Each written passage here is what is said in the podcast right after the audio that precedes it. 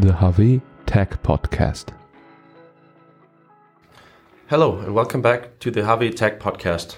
My name is Dominik. I work in the product management department here at HAWE.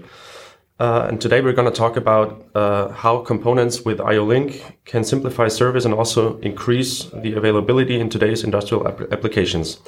For this podcast, I invited my colleague Marcus, who works as a product manager together with me here at HAWE. Hello, Marcus. Hello, and welcome from my side too. For some time now, the topic of IO-Link has been omnipresent in a lot of technical articles, uh, at trade fairs, and also at conferences.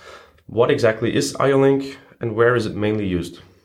So, IO-Link is in the first step. It's a standardized communication system. Um, IO-Link implements the data transfer between the machine control unit, the so-called PLC or the IO level, and the field devices. Though the last component directly at the side where the action takes place. So we talk about sensors, we talk about actuators, and so on and so far. Um, IO-Link is a point-to-point interface. So each component is directly connected um, with a separate cable so therefore, it's it's not really a bus system uh, where several devices are connected on one bus line. No, each one is is connected by its own. Um, through the digital communication between the devices and the um, components, um, you can transfer much more data and information um, than compare with a, with a single standardized uh, sensors which usually um, it gives just one information, so a pressure, a position, or a temperature value.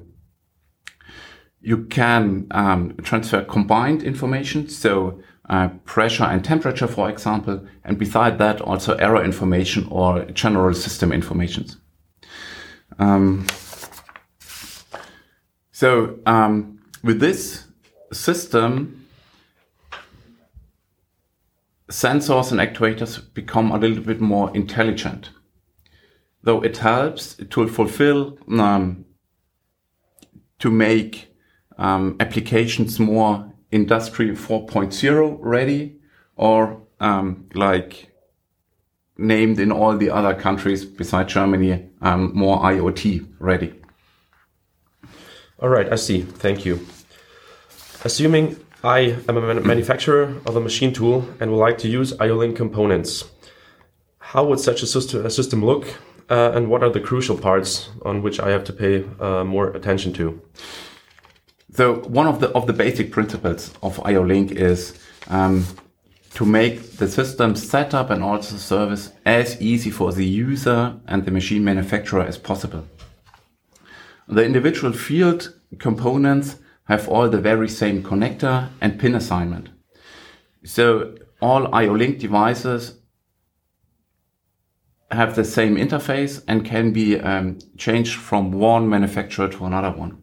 So if it's IO-Link capable, um, it will work. The connection is usually an M12 connector which is pretty common in industrial applications, but also M8 or M5 connectors, connectors are available too. Um, so since IO-Link is not a classical bus system. It's a point-to-point -point interface. Each device is connected with a so-called IO-Link master. This IO-Link master um, manage the data transfer between the single components, collect the data, and transfer the data to the main controller, the PLC of the machine. There are PLCs available on the market that have an integrated IO-Link sense, uh, master, but there are also standalone components, IO-Link masters, um, for decentralized architectures in the, in the whole machine. The IO-Link master usually communicates with the PLC with a standard bus system, which can be Profinet, Profibus, EtherCAT, and so on and so forth nearly each standard um, communication system is available. Due to the fact that each component is directly with a single cable connected to the IO-Link master, uh, you can compare it a little bit with the um, with a standard PC you have in your home, the where you have the keyboard, the mouse, or maybe the camera connected with with a cable with a USB USB connector to the PC. Therefore, IO-Link is sometimes called also the USB of the industrial application world. Okay. Um, due to the fact that it should be as simple as possible, um, there are no special demand on the cable. At least the cable must be not larger than 20 meters and it must be a standard three or four wire cable. Um, by the way, the IO-Link master itself can usually um, connect and communicate not with IO-Link sensors and devices only, but it has also analog inputs or digital inputs. So a combined um, setup with IO-Link devices and standard analog or digital devices are possible too. All right, I think that sounds relatively simple. Are there any other advantages that the system is offering me? Of course. Um, a simple example from our hydraulic world. We work a lot with so-called pressure switches. A pressure switch gives an electric signal if a certain pressure range is reached or the pressure is within um, a defined pressure range. Um, usually, if you have a non-IO link capable sensor, this pressure settings have to be done manually.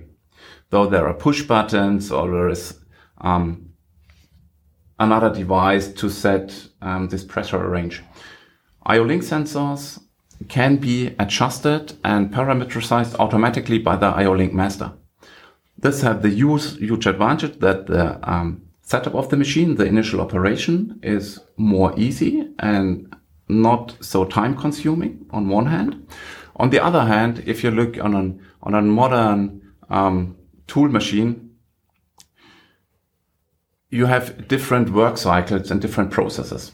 For each process, um, different pressure settings are necessary. So um, you can either go to the pressure switch and make the settings by your own manually by looking in a huge table, or you do it automatically. Though this is um, again time saving, and it helps to increase the efficiency of the machine itself.